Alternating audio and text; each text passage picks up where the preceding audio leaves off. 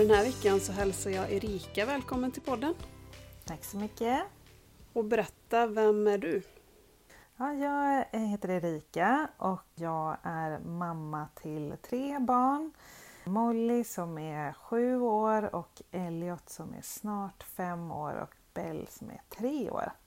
Och Elliot har ju då ett ovanligt syndrom som heter Prader-Willi syndrom.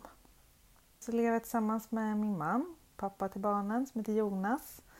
Vi jobbar båda två. Vi jobbar nästan heltid, det säga 90 procent och eh, Jonas jobbar heltid och så försöker vi rodda ihop det här livet med tre barn och jobb. När upptäckte ni att det var någonting annorlunda med Elliot? Jo, men det upptäcktes ju egentligen ganska omgående. Så här i efterhand så, så kan man ju inse att det var rätt så omgående men redan från graviditeten så där upptäckte inte jag någonting. Men det är ganska vanligt att barn med Prader-Willi har um, mindre fosterrörelser och sådär. Jag tyckte att Elliot rörde sig ganska mycket i magen så jag kände inte av någon skillnad då. Då hade jag ändå ett barn sedan tidigare som jag kunde jämföra med. Mm.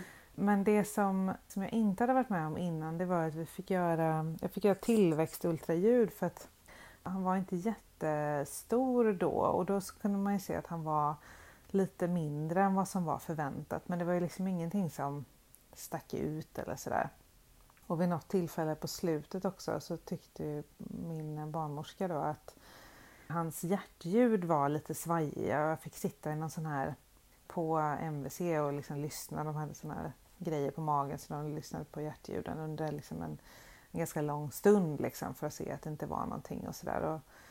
Då tyckte de att det var lite så men det var ändå ingenting som var alarmerande på något sätt. Så att jag tänkte inte så mycket på det då. Sen så gick jag över tiden, två veckor över tiden och det hade jag gjort med min dotter också så det var inte heller någonting konstigt men det är också vanligt att eh, barn med Prader-Willi att man går över tiden antingen väldigt mycket och måste bli igångsatt eller att de föds väldigt för tidigt.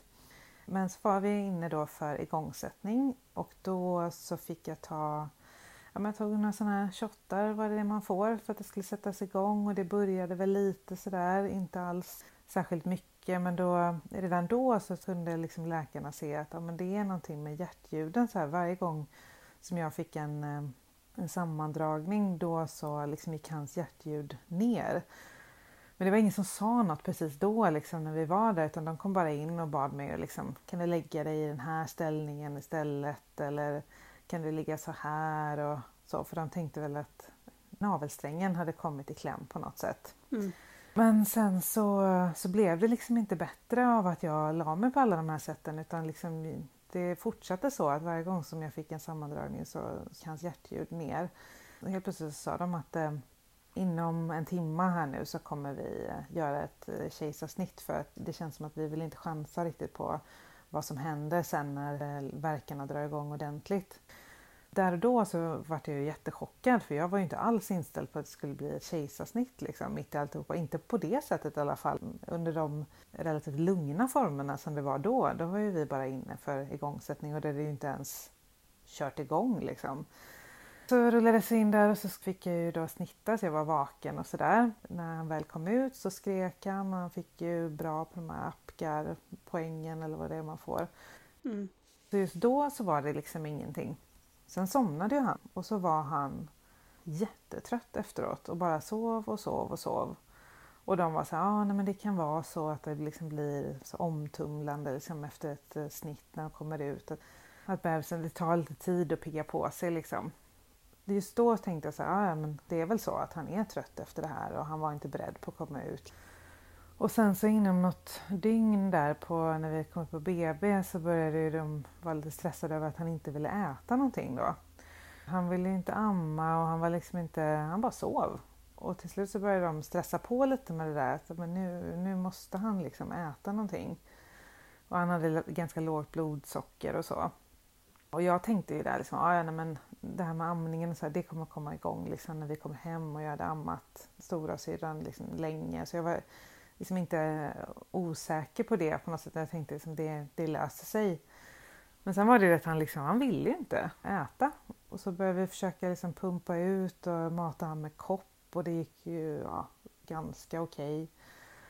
Och så skulle vi göra den här eh, läkarundersökningen då som man gör innan vi skulle få åka hem.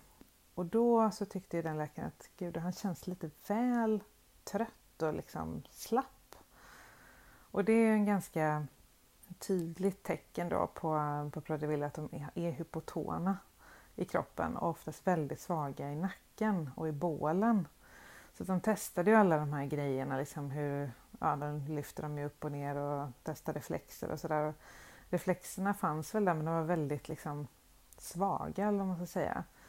Så att den läkaren hon tyckte ju då att nej men ni behöver stanna kvar här och jag tror att vi ska flytta er nu till Neo för att vi behöver liksom undersöka det här. Och då började jag ju fatta att okej, okay, det här kanske inte var helt normalt liksom. Då blev man ju liksom lite orolig och man försökte få liksom en förklaring. Varför tror ni plötsligt nu att någonting är fel? Han var ju bara lite trött efter kejsarsnittet.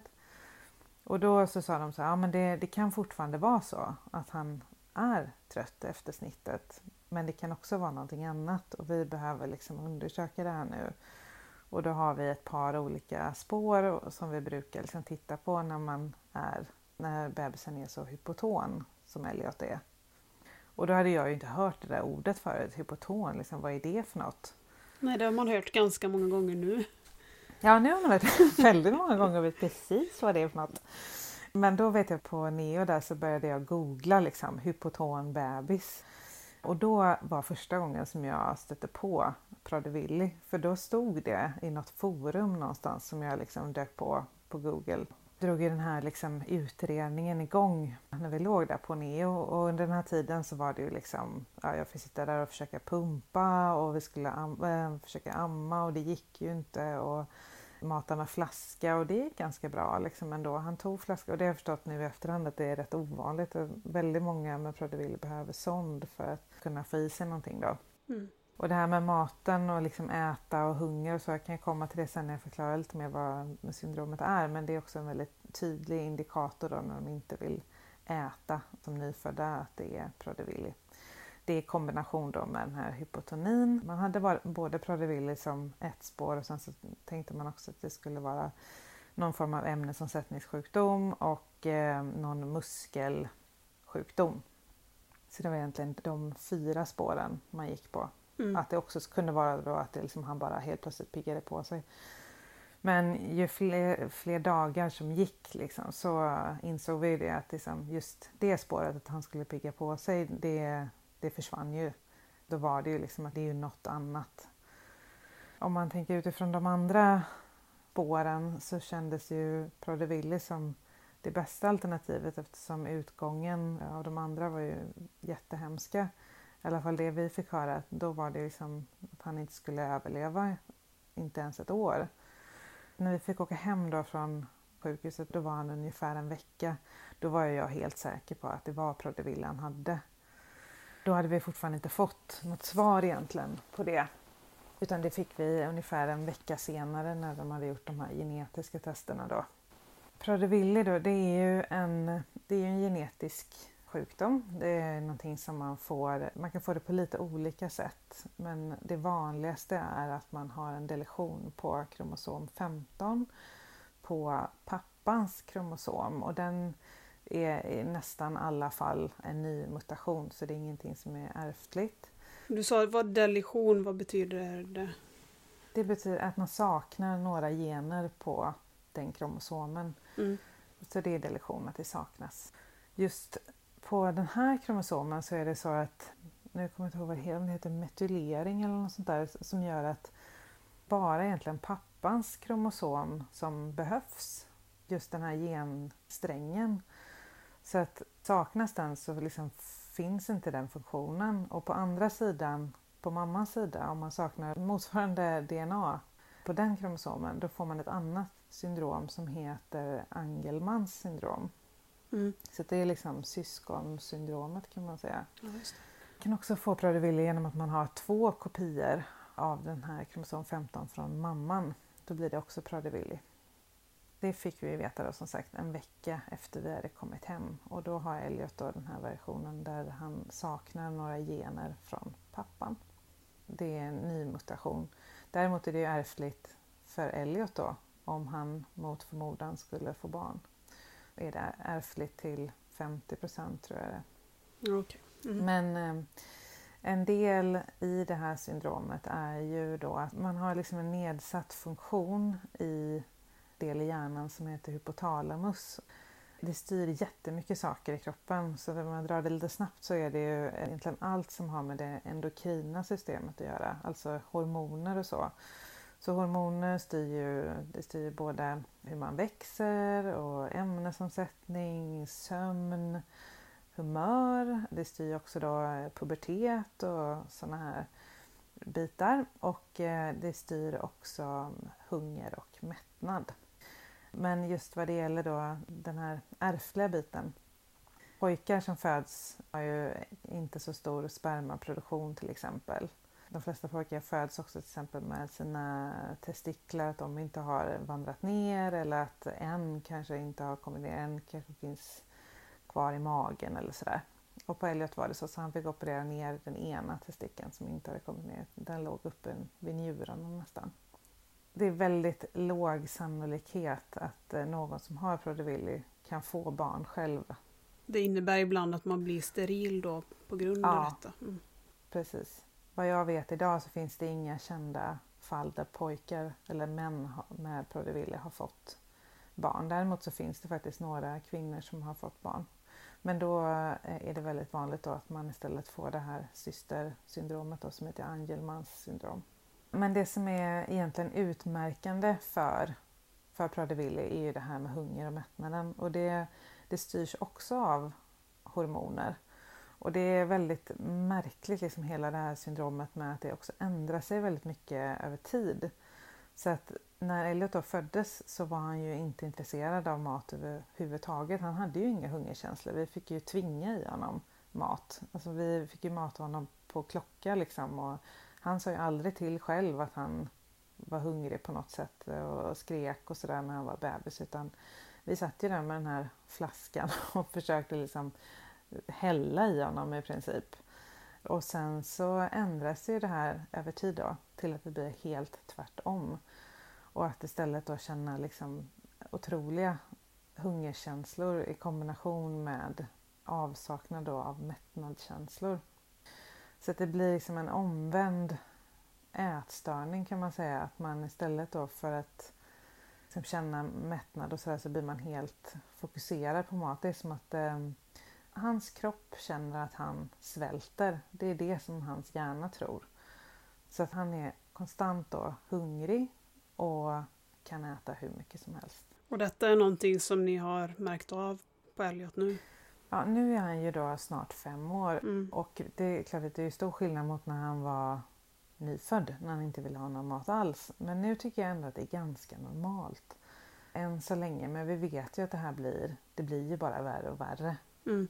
Och sen så är ju allt också inom det här syndromet, det är ju ett spektrum. Nästan alla har ju liksom just den här, den här biten med maten. Sen så kan det bli riktigt illa för vissa och vissa är det inte alls så farligt. Men för vissa kan det bli så illa att man, eh, de inte ens kan stå emot att äta, alltså de kan äta oätliga saker. Tandkräm och tvättmedel och så. Medan vissa då kan klara det ganska bra. Men det är väldigt, väldigt sällan som någon med Prader-Willi klarar sig självt, liksom. klarar av att sköta sin egen, egen diet själv.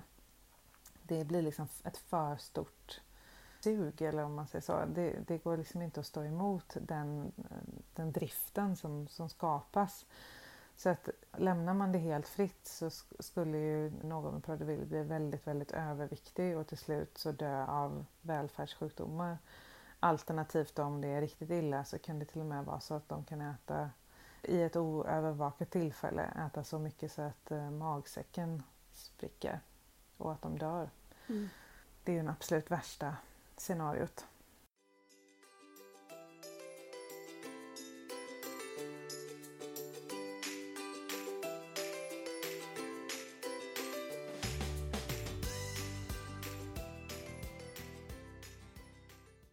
Just nu så har, är Elliot på ett ganska bra ställe. Vi har inte så mycket problem med det ännu. Det här med hunger och så är ju det är två delar egentligen, har jag fått förklarat för mig. Att det ena är ju styrt liksom hormonellt, den här tankeverksamheten kring mat. Det är något man kan se hos anorektiker också tydligen. Att man tänker mycket på mat och man planerar för vad man ska laga och hur det ska smaka, hur man ska äta och allting runt omkring. Och sen så finns liksom den andra delen är ju det här mekaniska, att vilja tugga och svälja också. Mm. Det är väl skillnaden där då om man säger så. Båda känner ju lite samma det här med svältinstinkten som gör att man tänker mycket på mat. Kroppen vill ju överleva. Sen är det det här med att liksom också vilja tugga och svälja och äta upp maten och äta mer. Och jag kan ju märka på Elliot att han tänker väldigt mycket på mat. Han vill väldigt gärna veta vem ska laga mat och vad ska vi äta idag och vilken tid och när eh, alla lekar och så han gör är ju väldigt fokuserat liksom på mat. Han vill gärna spela spel som är liksom matrelaterat och han liksom hänger upp, nu är han så liten också i och för sig så han kan ju inte klockan och sådär men han hänger liksom upp hela dagen runt liksom måltider. Mm. Om någon ska komma och hälsa på, ah, är det innan eller efter lunch? Ska den personen äta mellis här? Allting är liksom kring maten. Mm det här gör ju också att vi, för att lugna honom lite grann kring det, för att det, blir, det tar ju väldigt mycket energi att tänka på det här hela tiden och oroa sig för att han inte ska få äta och sådär. Då har vi väldigt strikta rutiner och så kring mat. Och det hjälper ju också väldigt mycket då.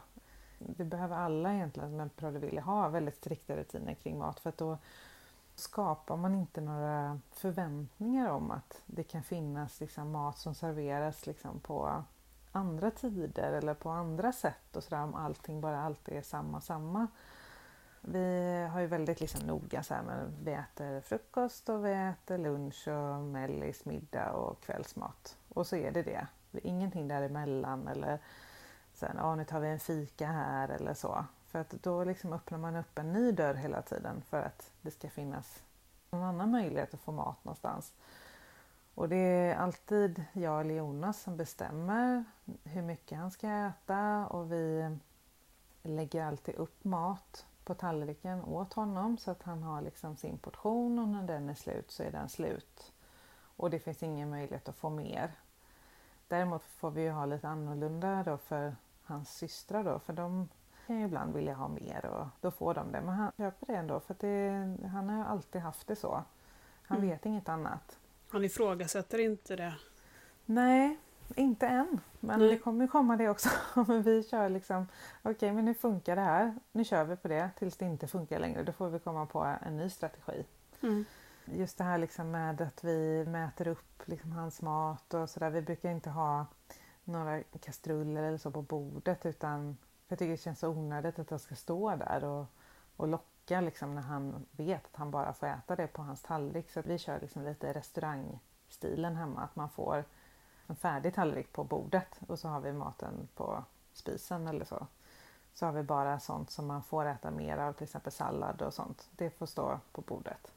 Mm. Och sen så försöker vi liksom parera de här vanliga grejerna som kommer med liksom syskon och så också. Med, ja, de har ju fattat att lördagsgodis är ju någonting man får tydligen på lördagar och glass och liksom sånt där. Och då får vi försöka styra det på ett bra sätt liksom, så att det känns bra för alla. Vi gör något, försöker göra alternativ och sådär till Elliot som ändå funkar och, och så. Men får han äta några sådana saker alls med liksom högt kaloriinnehåll som inte har så mycket näring? Nej, det får han inte utan ehm, det är också en del i det här syndromet att ehm, det här med hormoner och sånt påverkar också ämnesomsättningen. Så den är också sämre. Så att han får äta ungefär 70 av alla kalorier som en annan femåring får äta. Det är det han liksom behöver för att bara hålla vikten.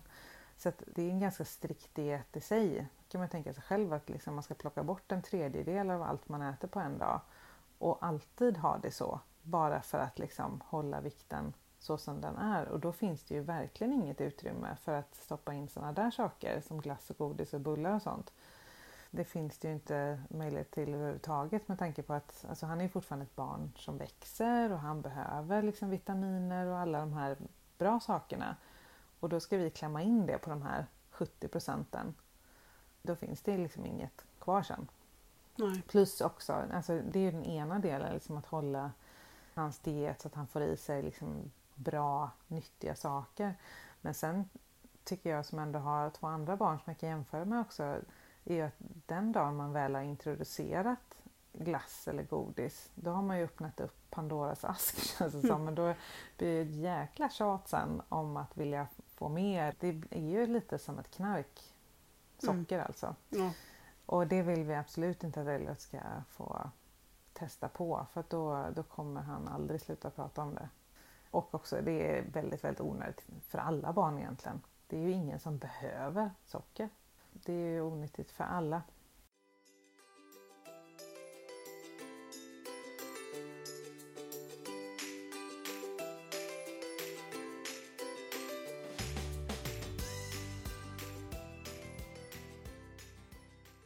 Det är också någonting som man reflekterar väldigt mycket över nu när man har liksom ett barn med det här syndromet. Hur väldigt, väldigt mycket i samhället som cirkulerar liksom kring mat och just gärna lite onyttiga grejer.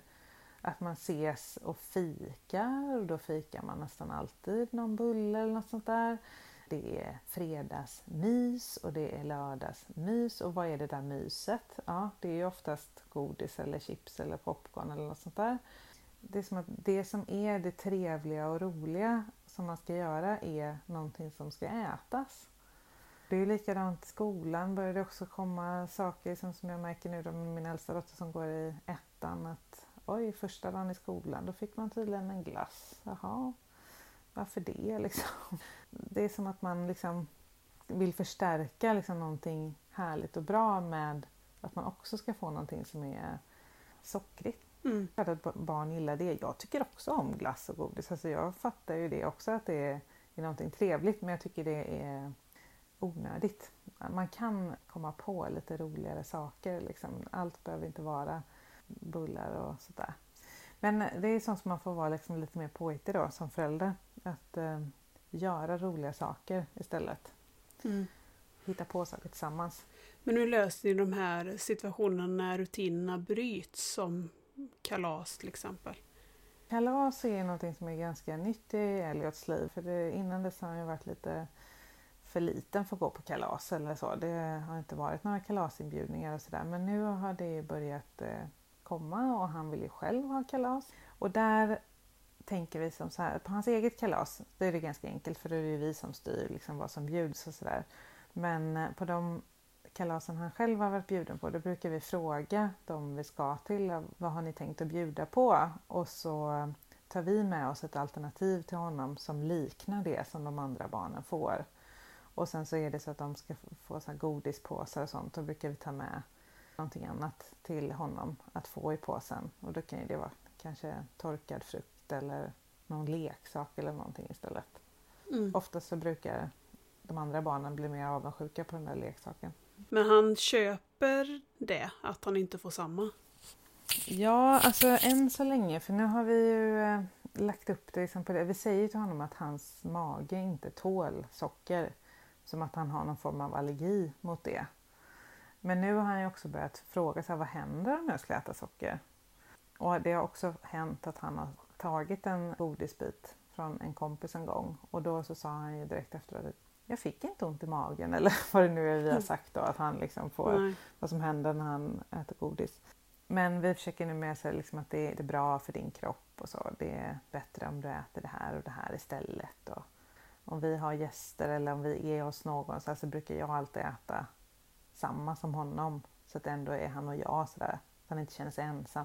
Men, men sen är det, det, det, är ganska vanligt idag också att liksom andra har också speciella allergier eller den och den tål inte gluten eller man tål inte mjölk eller hans eh, farfar har diabetes och han kan inte heller äta söta saker och sådär. Så att det finns ändå ett par andra som man kan ta som exempel. Så han känner sig ändå inte helt onormal på det sättet ändå. Så än så länge så går det rätt bra. Jag har faktiskt varit förvånad över hur enkelt det har varit med vissa saker. Men det gäller bara att man är också konsekvent liksom. Berättar och sådär. Att man är ganska öppen tänker jag också. Med vad man gör för ändringar och sådär. Mm. Kost och så. Och även till syskonen också. För Molly har ju börjat ifrågasätta, ja men varför får inte Elliot äta det? Och, ja men eh, vad händer om han skulle äta det här och det här? Och, så hon undrar ju lite också nu. Hon är ju uppvuxen med det här, hon kommer ju inte ihåg något annat. Men hon har börjat bli den åldern nu att hon kan börja ifrågasätta eller liksom börja tänka lite. Varför äter han så och så och varför får han en eh, spruta med tillväxthormon varje kväll? Och, som mm. hon kanske inte har tänkt på innan och så.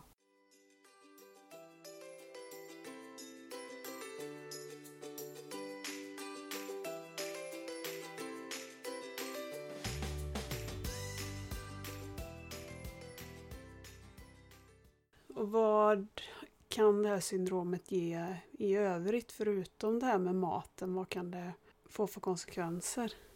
Det är ju som sagt en liten buffé av olika grejer då som, som det påverkar.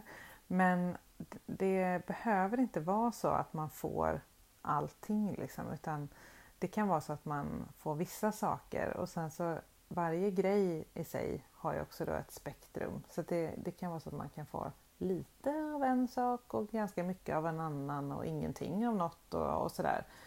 Och jag vet när, jag, när Elliot föddes så jag är en sån, sån person att jag liksom läser på hur mycket som helst. Alltså jag, jag plöjde ju liksom hela internet på alla symptom.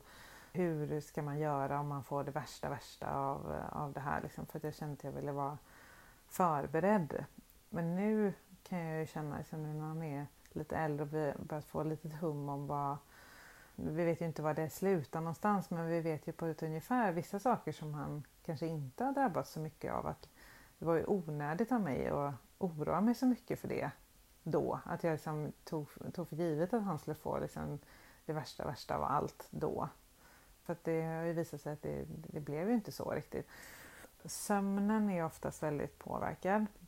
Det är något med ehm, också sömncentrat då i hjärnan som sitter på ungefär samma ställe. Så ofta så har, man, har eh, de som har Prader-Willi störd sömn på olika sätt.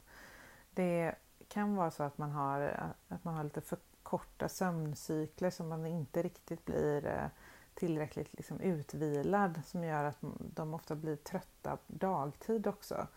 Och vissa har ju sett att det nästan kan bli lite narkolepsiaktigt, att de faller ihop liksom och somnar. Och väldigt, väldigt många behöver vila under dagen för att orka liksom hela dagen. Det kan också vara att de vaknar väldigt, väldigt tidigt på natten liksom och verkligen känner att nu är det morgon. Liksom. Jag är, har sovit färdigt nu. hur är det för Elliot? Har han sömnstörning? Ja men där är det rätt bra alltså. Det är peppar peppar men han, eh, han sover jättebra. Inget av barnen har varit så enkelt att lägga sig på kvällen mm. som han är. Han somnar på tre sekunder liksom och sen så sover han, eh, ja nu är han ju fem då, han sover typ 10-11 timmar. Det är väl ganska normalt för en femåring tror jag. Och ingenting på dagen och inte liksom trött så på dagen heller så att det hoppas vi håller i sig. Väldigt många har problem med, med synen många som skelar eller har olika typer av synfel. Så väldigt många behöver ha glasögon. Och Elliot har glasögon, fick det ganska nyligen, kanske ett halvår sedan någonting sånt. Han är supergullig i sina glasögon. han skelar lite grann. Har han glasögon på sig så skelar han inte. Generellt då så har de ju också en, en utvecklingsförsening, alltså att de är sena motoriskt. Det är ju nästan alla barn med Prader-Willi vad jag har förstått, mer eller mindre. Och det är väl hänger väl kanske lite ihop med hur man skulle ha varit utan syndromet. Alltså vissa barn börjar ju gå jättetidigt och vissa lite senare i vanliga fall också. Men det brukar vara ungefär att de tar dubbelt så lång tid på sig att lära sig alla de här motoriska momenten. Så Elliot var ju eh, ja, men ganska precis dubbelt så lång tid skulle jag säga. I början där i och för sig så hade han vissa månader som det var väldigt bra. Då lyckades han liksom, ja, vända sig och liksom lite sådär inom rätt tid fast ändå sent om man säger så i det normalspannet. Mm. Men lära sig gå tog ju en stund alltså. Han tog ju några liksom stapplande steg där när han var runt två år, lite tidigare än två år men sen så började han liksom inte gå, alltså gå, gå förrän han var två år och tre, fyra månader någonting sånt. Och sen så har det ju varit liksom under hela den här tiden, det är ju att träna och så på alla de här momenten. Det känner du säkert till. Man behöver träna på ja, krypa och stå upp och ja, nu då så tränar vi på cyklar och kunna klättra i berg och gå upp och ner för trappor. Och... Mm. Så det har ju varit eh, genomgående hela tiden att vi har behövt att träna honom och det, det kommer vi få fortsätta med så länge han har någonting som han behöver lära sig att göra. Det är väldigt ofta som de har då också en intellektuell funktionsnedsättning. Det brukar vara att det varierar kognitiva liksom förmågan mellan normalbegåvningens nedre del ända ner till svår intellektuell funktionsnedsättning. Det är IQ-poäng man pratar om. Då är det 70 för att gå på särskola och det är väl där också gränsen går för att, man, för att säga att man har en intellektuell funktionsnedsättning. Men vi gjorde en, eh, en jätteutredning här i våras inför då att Elliot ska börja i förskoleklass då, nästa år. Så vi stod i kö till det här KNUT-teamet på Karolinska då, här i Stockholm där vi bor. Det är en väldigt lång eh, väntetid på att komma dit men plötsligt så fick vi tid att komma så att då, då var vi där och vi eh, har gjort massa tester eller att få sitta liksom tillsammans då med en psykolog och göra där och vi har, som föräldrar har fått skatta olika liksom, eh, saker då som han kan göra, olika förmågor liksom, och likadant har förskolan fått göra det. De har varit där och observerat honom. Så utifrån det då så fick vi att han faktiskt inte har någon intellektuell funktionsnedsättning. Jag blev väldigt förvånad för att jag, jag var så inställd på det återigen då eftersom jag hade, jag hade ju läst det. Mm. att det har nästan alla så att jag blev så, jag har liksom kollat upp särskolor i hela Sollentuna kommun där vi bor. Så blev det inte alls så så nu har jag fått tänka om lite här men eh, han fick faktiskt väldigt, väldigt bra resultat på det här. Jag är jätteimponerad. När jag, satt, jag var ju med honom då. Det var många gånger som jag tänkte att gud det där kan ju inte han och så kunde han det liksom. Alltså jag blev helt ja, mind faktiskt. Att han, han är faktiskt inte ens nära 70 utan han var, fick mellan 90 och 98 poäng. Så det, och snittet är ju 100. Så alla människor så är mm. snittet 100. Så att det ändrade ju lite hans gameplan kan man väl säga nu framöver här för det innebär ju då att han ska gå i vanlig skola. Tycker ni att det är bra bara? Verkligen inte bra bara utan eh, på sätt och vis absolut. Men då tänker jag kanske inte utifrån skolan utan mer utifrån att man kanske kan resonera med honom på ett annat sätt om hans svårigheter, det här med mat och sånt där. Att man, han kanske kan förstå sitt handikapp på ett annat sätt. Jag hoppas det och att det kan underlätta för honom liksom i framtiden. Men vad det gäller skolan så är jag väldigt orolig för att han inte ska få den hjälp som han eh, troligtvis behöver. För att det är ju en grej att sitta mitt emot en vuxen person och göra de här testerna helt ostört. Och det är en helt annan femma att gå i vanlig skola med 29 andra kompisar för här i Stockholm så är det ju liksom varje klass är ju 30 ungar. Mm. Och sen så ska man också jonglera då det här med att han troligtvis då kommer få en större och större liksom hunger på det här också och kunna sitta och koncentrera sig. Sen så dessutom kompisar och man ska ha koll på sina saker och böcker i väskan och skorna på skohyllan. Alltså det, det är jättemycket grejer som man måste ha koll på. Och även om han har förmågan att klara vissa skoluppgifter så är det väldigt mycket annat runt omkring som jag känner att han i dagsläget inte alls skulle fixa. Han är liksom, precis nu så kan han liksom gå och kissa själv på toaletten och liksom ta av sig byxorna och klä på sig dem igen och sådär. Men han kan inte ta på sig ett par skor själv, han kan inte dra upp en dragkedja, han kan inte knäppa knappar, han kan knappt hålla en penna liksom och skriva och sådär. Han är jätteduktig liksom på bokstäver, han kan läsa och, och han kan skriva på tangentbord och sådär. Men det, det, är många så här motoriska saker som gör det svårt för honom att hänga med. Jag ser framför mig hur liksom, han kanske blir klar med sina, alltså tar på sig sina ytterkläder och skor och sånt när alla är på väg in från rasten. Då Mm. är han färdig på att gå ut, typ så.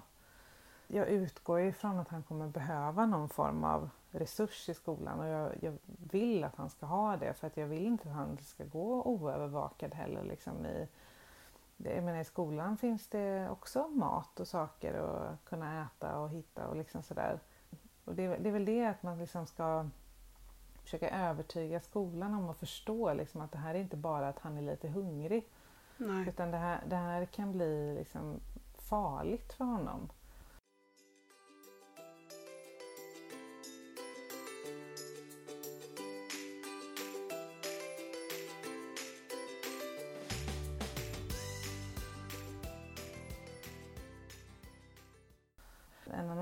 Här syndromet är också att de har ganska svårt liksom med ångest och kan ha lite beteenden för sig, sådär OCD och även eh, självskadebeteenden, att man eh, pillar på sår och sårskap. Det är så lite nervösa beteenden. Och jag kan ju märka på Elliot definitivt att han är väldigt orolig av sig. Han har liksom inte börjat med några sådana här saker att han pillar på något eller så. Han biter inte på naglarna eller någonting sånt där. Men han, han vill ju väldigt gärna veta hela tiden saker. Han vill veta, ja, förutom att han vill veta då vad vi ska äta och vad han ska laga och sådär så vill han också veta vad alla är hela tiden. Han vill veta vad vi ska göra sen, vad ska den personen göra sen, vad gick den personen nu, när kommer den tillbaka? Det är väldigt mycket tankar kring allt möjligt egentligen och 10 000 frågor. Femåringar kan absolut vara frågvisa och fråga mycket saker men det här är liksom en helt annan level. Jag vet inte hur jag ska Mm. förklara det men han, han liksom pratar och frågar saker konstant. Alltså från att han öppnar ögonen på morgonen tills att han släcker igenom. Och då är, får man ju säga till honom när han ska somna liksom, att nu får du sluta prata, nu sover vi. Han pratar mycket om döden och liksom om någon ska dö och vad händer då och kommer den tillbaka? Så det, jag ser också framför mig då i ett klassrum hur 30 andra barn kan gå ut och in och gå till toaletten eller den tappar en penna. Liksom, om han ska kunna sitta och koncentrera sig och kunna tänka bort vad alla andra gör, det känns helt omöjligt. I alla fall så som det är just nu. Mm. Men han kanske, han kanske släpper den grejen. Jag vet inte. Han har ju överraskat oss jättemånga gånger förut med saker som vi trodde att liksom, det här kommer aldrig gå. Och sen så har det visst gått jättebra. Min nästa uppgift här nu blir ju att prata med, med skolan då, alltså sätta upp ett möte så att de, för de har ju säkert aldrig hört talas om Frode Willy. För det hade ju inte jag heller, det har ju ingen gjort när man pratar om det Nej. börja med att förklara vad, vad det är för något liksom, och hur det här kan påverka skolan och liksom vilka saker som de måste ändra på för att liksom anpassa för honom. Till exempel ta bort att äta glass första dagen i skolan och så. Vi är glada naturligtvis att han, att, att han inte har en intellektuell funktionsnedsättning men jag ser också att det kan nog lätt bli att han inte hör hemma någonstans. Alltså, han är ju inte som de andra barnen. Han kommer ju känna att han är annorlunda. Men han skulle ju inte höra hemma kanske på särskolan heller då. Då kanske han inte hade känt sig hemma där heller. Jag vet inte. Eller så tar jag ut saker i förskott igen, som jag gör. För oss är det lite lättare att det är så tydligt att det finns inget alternativ. Det är klart att Nej. Billy ska gå på särskola. Men det blir ju svårare om man kanske hamnar någonstans där mitt emellan. Inget Ja. av alternativen är riktigt bra. Nej men precis, och så liksom hör man ja, men autismklass. Det, är klart, det ingick också i den här utredningen och där kunde de ju säga liksom så här, ja, man, han har ju några, lite liksom autistiska drag som är åt, nu finns ju inte den diagnosen längre, men den som heter Asperger, det här att han är lite lillgammal och gärna pratar med vuxna och snöar in på vissa särintressen och sådär. Men det skulle inte heller vara tillräckligt för att han skulle känna sig hemma i en klapp med andra barn som har autism. Det är verkligen där, kanske faller lite mellan stolarna.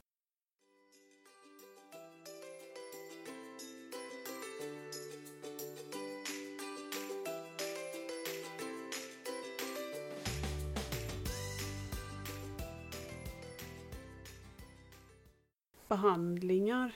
Finns det några sådana? Den enda behandlingen som finns idag är ju eh, att få då tillväxthormon i form av sprutor då, varje kväll. Och det är ju då för att de ska få den längden som han skulle ha fått då, om han inte hade Prader-Willi syndrom. För annars så skulle han bli kortväxt. Det hjälper också att man får en mer normal liksom, kroppssammansättning. En person som har Prader-Willi som inte får tillväxthormon blir oftast kortvuxen och har mindre muskelvävnad och mer fettvävnad. Men med tillväxthormon så får man lite mer normal liksom, kroppsbyggnad.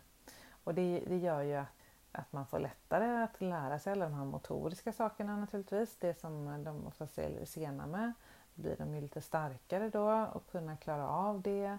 Det finns också studier som visar att eh, har man en bra nivå av tillväxthormon i kroppen så får man också en bättre kognitiv eh, utveckling. Så det hänger ihop. Så den här, den här behandlingen har varit standard för barn tror jag de senaste 15-20 åren tror jag.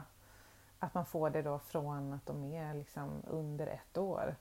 Eller var det kanske sex månader eller någonting när han började med de här sprutorna. Och sen så följer man upp det två gånger per år på barnendokrin. Det här Prader-Willi-teamet som finns då på Karolinska går vi. Jag tror det finns lite olika endokrinläkare runt om i, i Sverige som barn med Prader-Willi går till.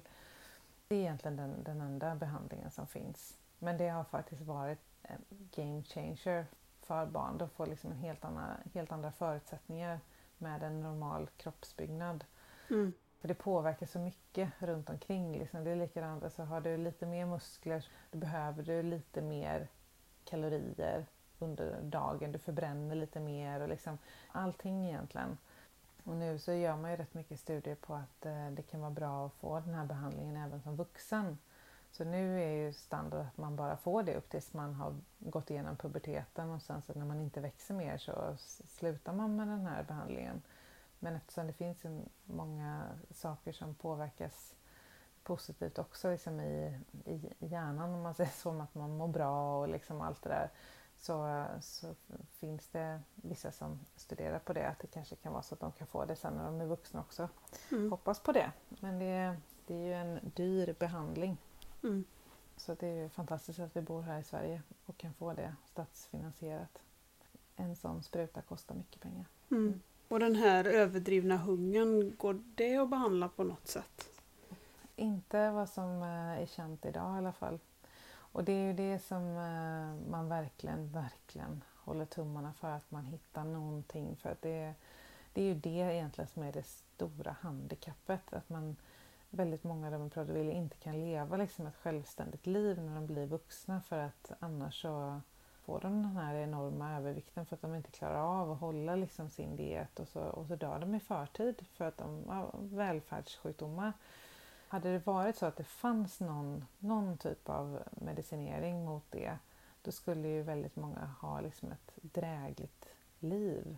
Inte bara liksom att man kan leva själv och sådär men det är också det är ju jättejobbigt att gå runt och känna en sån fruktansvärd hunger hela tiden. Det kan man ju tänka sig själv.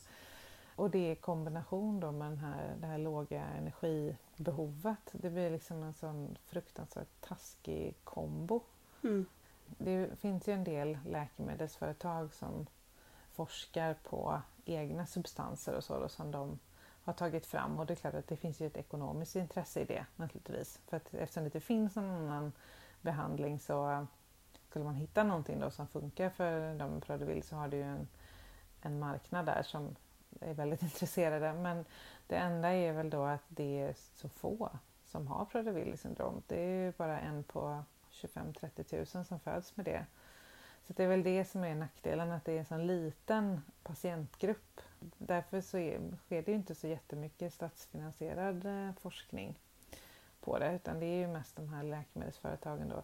Som är kanske i och för sig då positivt, det är ju att alltså skulle man hitta någonting som funkar för någon med Prader-Willi som tar bort hungern, då har du ju hittat liksom en lösning på hela världens fetmaproblematik. fetma-problematik.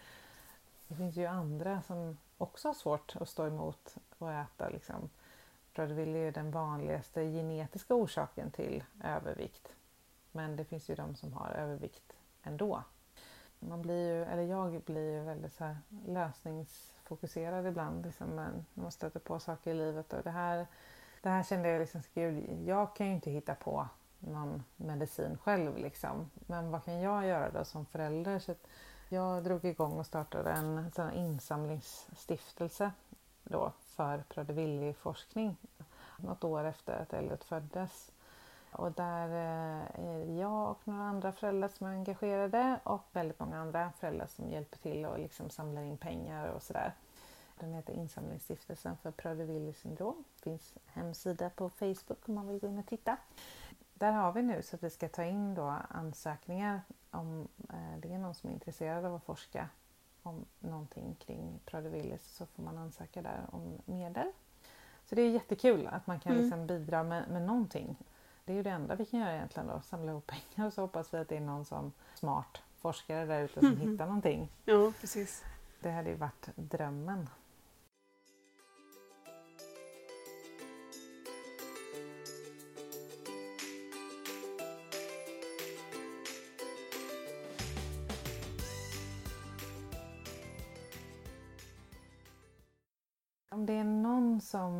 Lyssnar på det här som kanske har då en liten bebis som har Prader-Willi.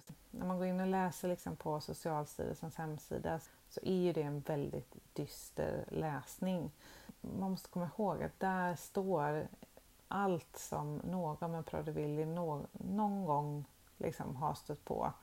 Det är verkligen inte sanningen utan man ska försöka bara ta det dag för dag och det blir inte alls så illa som man kan tro. Alltså, hade jag haft en sån här glaskula kunnat se in i framtiden mm. när Elliot föddes och kunnat se vart vi är idag så hade det ju besparat mig otroligt mycket oro och liksom tid som jag la ner på att läsa massa hemska saker och så som inte alls liksom stämmer med det, det livet vi lever nu. Vi lever ändå ett liksom förhållandevis, tycker jag, normalt liv. Alltså jag trodde aldrig att det skulle vara så idag, fem år senare. Men han är världens härligaste kille. Det blir också lätt att man bara ser till alla de här symptomen att han är Prader-Willi, men han är ju inte det. Han har det. Mm. Han är ju Elliot, han är, har ju hur mycket härliga liksom, sidor som helst. Och det är ju han. Sen är ju den här Prader-Willi-skiten, det är ju det är vid sidan av. ja. Tack så jättemycket för att du har velat gästa och berätta. Ja, tack så mycket för att jag fick vara med. Jättekul!